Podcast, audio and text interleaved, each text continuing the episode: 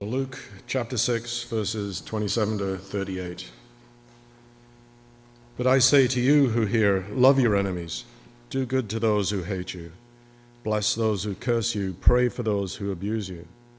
To one who strikes you on the cheek, offer the other also. And from one who takes away your cloak, do not withhold your tunic either.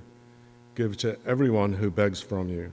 And from one who takes away your goods, do not demand them back. And as you wish that others would do to you, do so to them. If you love those who love you, what benefit is that to you? For even sinners love those who love them. And if you do good to those who do good to you, what benefit is that to you? For even sinners do the same. And if you lend to those from whom you expect to receive, what credit is that to you? Even sinners lend to sinners to get back the same amount. But love your enemies, and do good, and lend, expecting nothing in return, and your reward will be great, and you will be sons of the Most High, for he is kind to the ungrateful and the evil. Be merciful, even as your Father is merciful. Judge not, and you will not be judged. Condemn not, and you will not be condemned. Forgive, and you will be forgiven. Give, and it will be given to you. Good measure, pressed down, shaken together, running over, will be put into your lap. For with the measure you use it, it will be measured back to you. This is the word of the Lord. Thanks be to God. Let me pray for us again. Father, by your Spirit, would you uh, speed this word from our ears into our hearts, uh, from our hearts to our hands? We pray that in Jesus' name. Amen. If you've seen a science fiction movie or read any science fiction kind of stuff in the last few decades, maybe you've encountered the word terraforming. If that word means anything to you, the word terraforming. Terraforming is this, at this point, hypothetical process where a group of people from one planet they go to another planet and they try to change that planet's somewhat hostile atmosphere into one that's more conducive to life, more friendly to them. You send a team of astronauts from Earth, for example, to a place like Mars. You can't, at this point, breathe on Mars. You can't grow vegetables in the soil. There are no lakes on Mars. But through, hypothetically, science or magic or some sort of long lost alien technology, or possibly some combination of the three. You introduce to Mars a brand new atmosphere. You give to the soil that was dead and dry uh, proper nutrients so that you can grow vegetables and, and trees. You figure out somehow to you know, draw out the hydrogen molecules and, and you get some water going, and then boom, Mars becomes Earth 2.0. Through terraforming, the citizens of Earth have brought Earth to Mars. They've turned what was once the hostile red planet, a place where death and dryness predominate, into a home that's suitable for life, a place that we can live and thrive. This is a very sci fi way of trying to illustrate precisely what Jesus has come to earth to do. Jesus has come to bring heaven to earth. He's come to turn our world that's been ruined by sin and death, hatred, division, selfishness, and greed, and to make it into a place where life and joy can finally abound. Jesus hasn't come, as some people suppose, to destroy the planet, to just wipe it clean, you know, to, to bring judgment and fire. But rather, he's come through fire and through judgment to renew and to restore it, to renovate it, to terraform it spiritually. So Jesus says in John 3 God did not send his Son into the world to condemn the world, but in order that the world might be saved through him. But Jesus doesn't go about this work, work alone, he invites us to be a part of it. He recruits, we see here, 12 disciples to join him. He calls his church all throughout the ages to participate in this work. We pray this as often as we pray the Lord's Prayer. We pray, Your kingdom come, your will be done, on earth as it is in heaven. Now, this is a very big picture of Jesus' sermon. Um, Jesus, what I want you to know, he's not just giving you miscellaneous ethics, just kind of like neat little rules and principles that you can live a better life with. You can feel a little bit better uh, about yourself as a person. Rather, what Jesus is giving to his people is a world shaping, world transforming program. Something that has the power and the potency to change this world around us. And throughout this sermon, throughout the sermon, Jesus is training his disciples uh, on this idea what it's going to take for earth to be changed into the kingdom of God. And there's three kind of broad things that I want us to see. Um, what, what Jesus says is required for earth to be made into a heaven. And the first thing is kingdom citizens. The first thing that it'll require is kingdom citizens. We need kingdom citizens on this earth.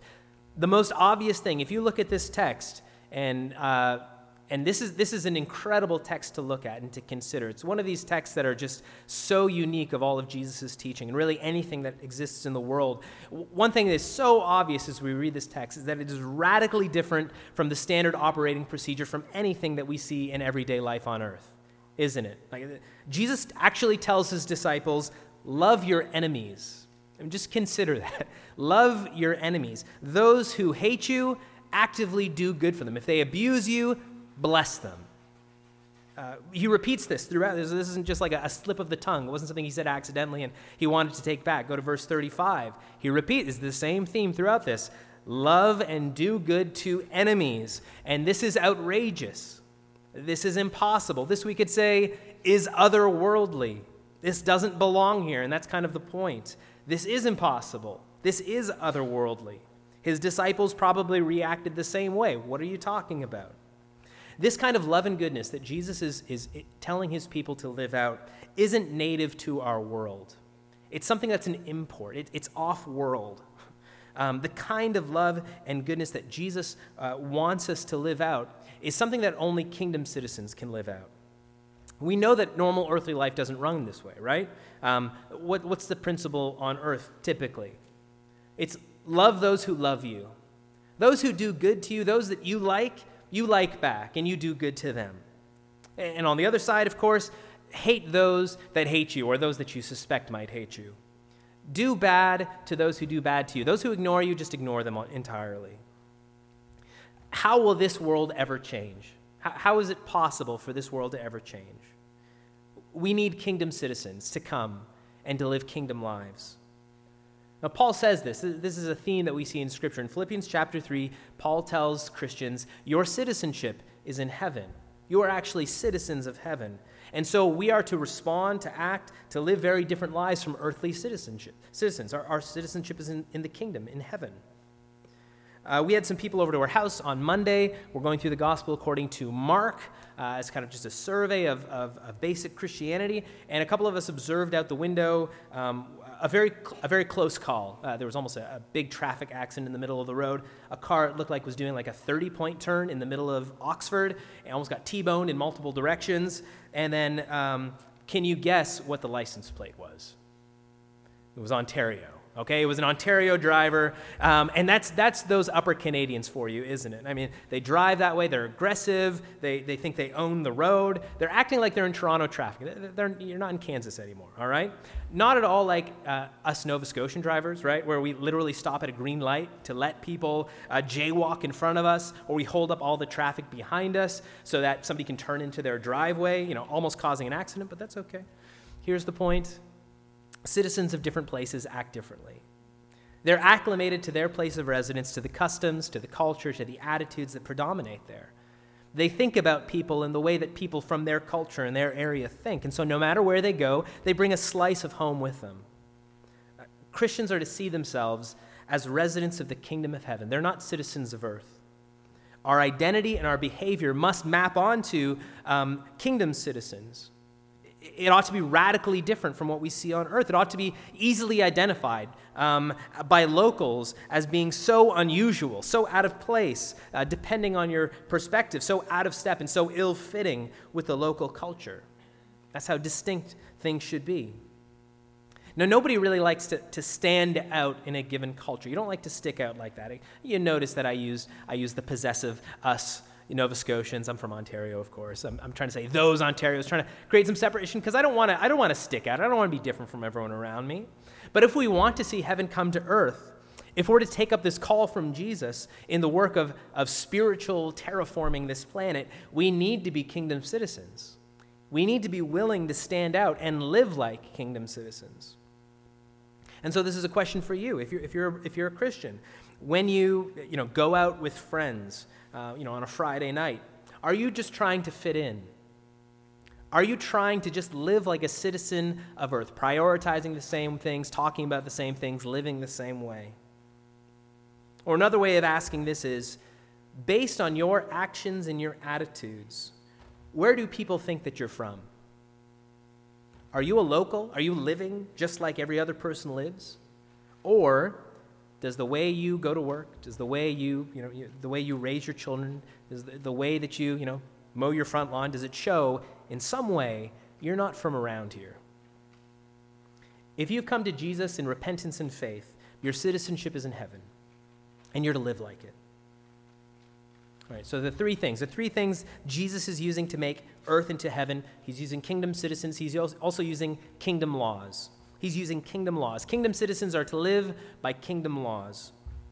If we're kingdom citizens, uh, the rules, the regulations, the standard operating procedure really ought to be whatever Jesus, our King, sets forth for us. We see that in his word as we read the Bible. Now, there's a particular stereotype when you read the Bible that the Bible is just a book that's filled with do nots. Do not do this kind of stuff. Uh, there are only negative commands in the Bible. And, and there are certainly negative commands in the Bible. There are negative commands in this passage. Uh, if you look at verse 37, Jesus commands his people judge not and, and condemn not. So Jesus is warning those of us, uh, which is most of us, who have some sort of an appetite for outrage. We love finding faults in people or communities, uh, savoring what's wrong with them. Jesus says, just knock it off. Do not do that. But largely, when we look at Luke chapter 6, the commands that Jesus gives to his people are largely positive. These are positive commands.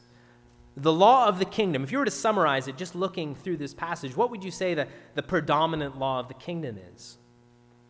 It's the law of love, the command to love. Love everyone. Love even your worst enemy. Do as much positive good as you possibly can with no limitation, no guardrails against the kind of people that you're doing it for.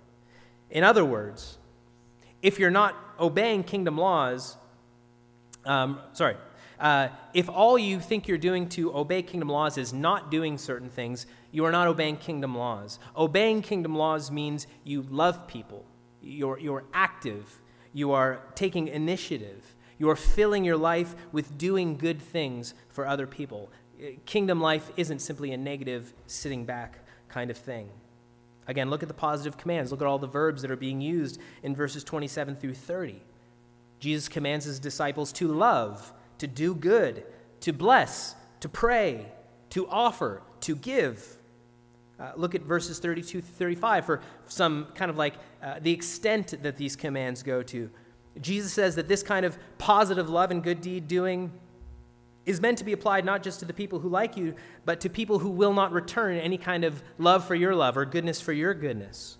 In fact, you're not even really keeping this kingdom law until you do it to people who specifically don't deserve it or who cannot reciprocate it to you in any way. It's a very distinct kind of way. Um, if you look at uh, the very positive principle in verse 31, I think it, it helps to kind of summarize this whole section. Sometimes uh, verse 31 is called uh, the golden rule. As you wish that others would do to you, do so to them.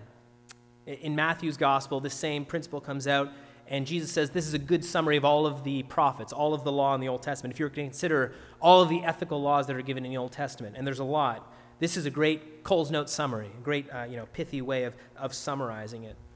But again, verse 31 is a very positive command do to people as you wish would be done to you.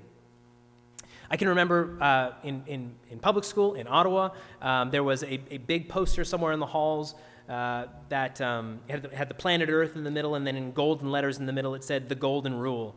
And there was these blue and yellow sections that kind of uh, uh, tapered into the middle, and each one of these sections was a different symbol of a different world religion. And underneath it, there'd be some text to describe that particular faith or religion's uh, take on the golden rule. And the assumption that was, was being given in this poster is that all world religions basically teach the exact same thing. They all teach the golden rule, don't you see? And if you've studied world religions, you know that's not particularly true, but that's okay. We'll take it easy on that poster.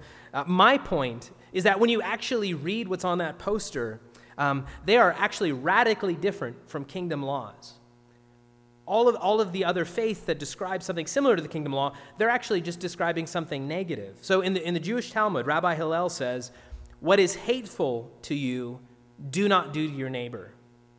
In Buddhism, the principle on that poster is treat not others in ways that you yourself would find hurtful. In Hinduism, it's do not do to others what would cause pain if done to you. In the Baha'i faith, it's lay not on any soul a load that you would not wish to be laid on you.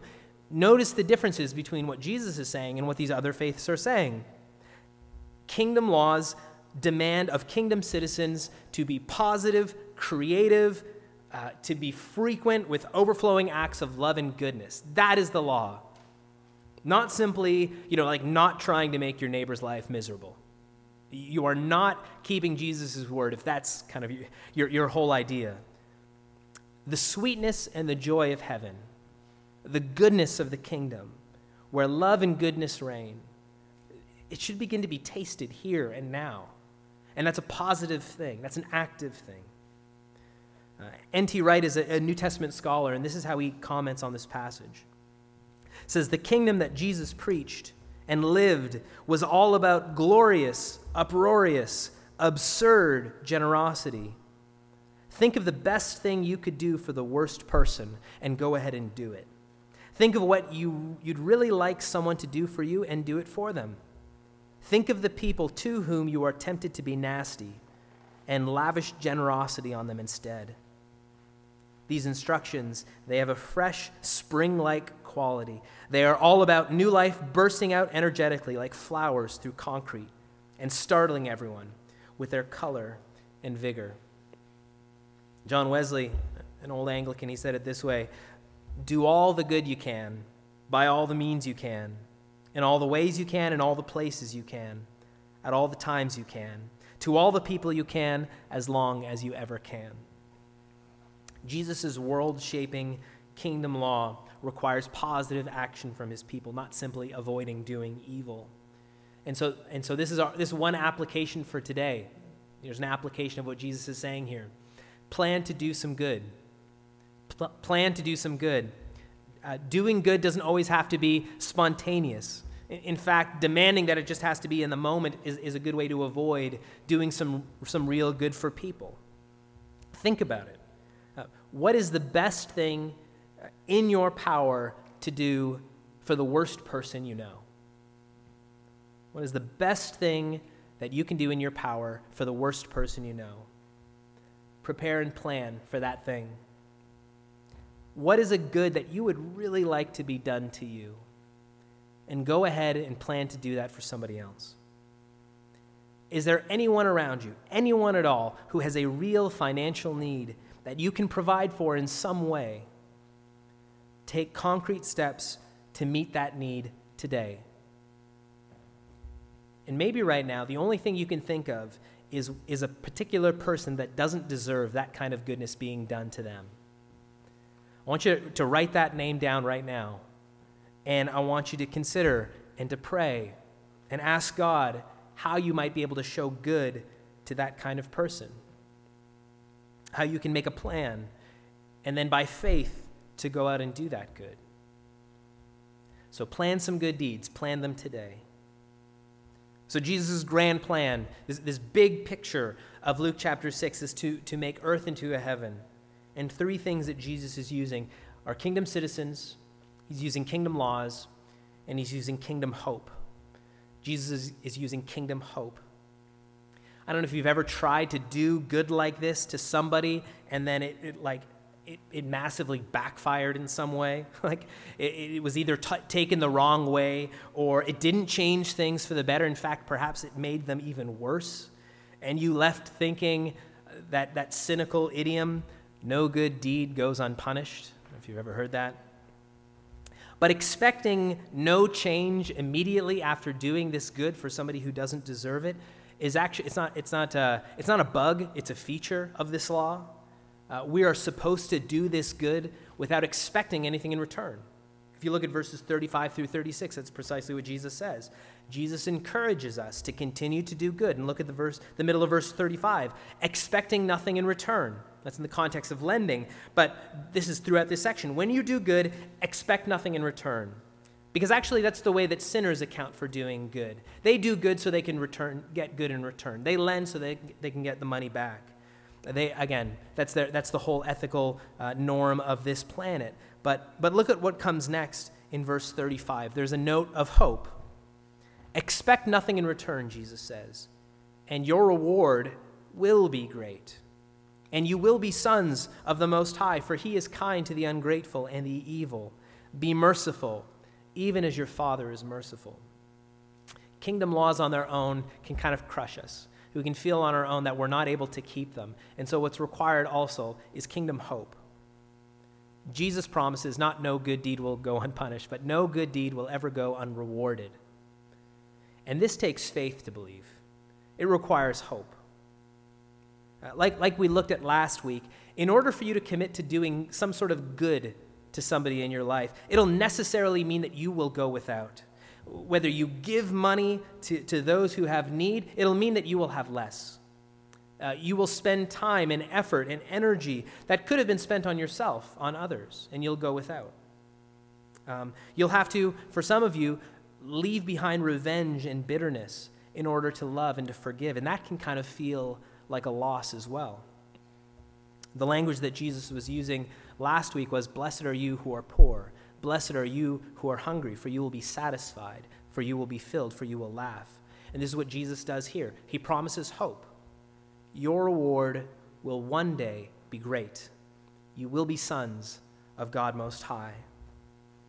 Look at verse 38. This is another angle of this hope. This is the principle given will be given to you. Good measure, pressed down, shaken together, running over, will be put into your lap. For with the measure you use, it will be measured back to you. We have this hope. Jesus is giving us this hope that to the degree that we endeavor to live these glorious, uproarious, absurd, absurdly generous lives, even in the face of opposition, we will not remain hungry and poor forever. God will one day pour back into our laps glorious, uproarious, absurd generosity. With the measure we use, it will be measured back to us. This kingdom hope ought to give us patience in the face of opposition. We don't get stressed, we don't get worried when we go without or when it looks like our labor is in vain. When the atmosphere and the attitudes of the earth aren't being shaped, you know, it's not exactly looking like heaven just yet, and we're tempted to give up doing good and loving others, uh, hope helps to give us patience. This is how Paul writes a message of hope to the church in Galatia, who is probably feeling the same burden. He says in chapter 6 Let us not grow weary of doing good, for in due season we will reap if we do not give up. When we have patience like, like this, when we continue in doing good and loving in the face of opposition, we're just imitating our Father. Our Father has been at work in this world far longer than we have, and he, his patience hasn't run out yet. Since the fall of humanity, God continues to be merciful to the ungrateful. He continues to show goodness on evil people. And it's, it's in this point, in this reality of who God is, that the good news of Jesus Christ is so sweet, so wonderful for us. Jesus came to us, to us who were, by definition, ungrateful and evil, and he loved us. Jesus Christ came to us who showed ourselves to be enemies of God, ignoring him and his word, and he did good to us. Jesus Christ, who came, um, who, who made us, came to us who hated him, who wanted to live a life apart from him, and he did good for us. This is the good news of Jesus Christ, is that he loved his enemies, and he did good, to those who hated him. And that was you and I. We are the people that Jesus has done good to in history, Jesus was unjustly arrested and he was crucified. He was, he, was, he was brought to the cross on false charges. And yet, while he was hated by the Pharisees, he loved them and he returned good to them. When he was cursed by the crowds, he blessed them.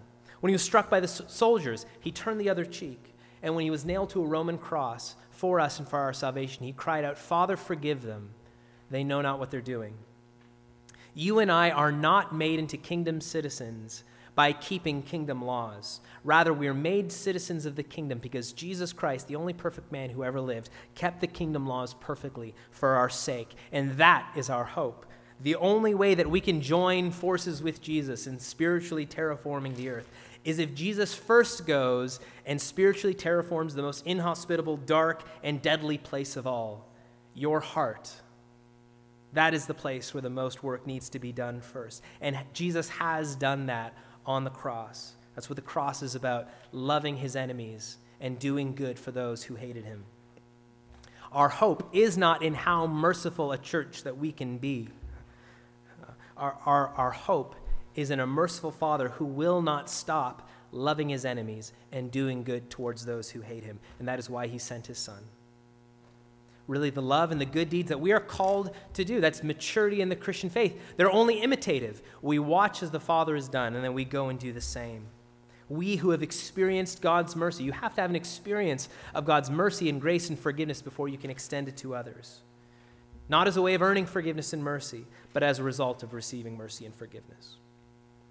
So now may you, may you become a disciple of Jesus and join Jesus' work of bringing renewal and restoration to our violent and our cold world. May you begin to resemble in your thoughts, words, and deeds the customs and culture of heaven, your homeland. May you make plans to do the very good that you wish would be done to you. And may you have hope that in Jesus no good deed will ever go unrewarded. And may you believe the good news that Jesus came to love his enemies and do good to those who hated him, and that was you, and that was me. Let's pray. Father in heaven, we thank you for the good news. Would you, by your Spirit, fill us with this hope, this promise that you are a merciful Father who loves to show mercy? Amen.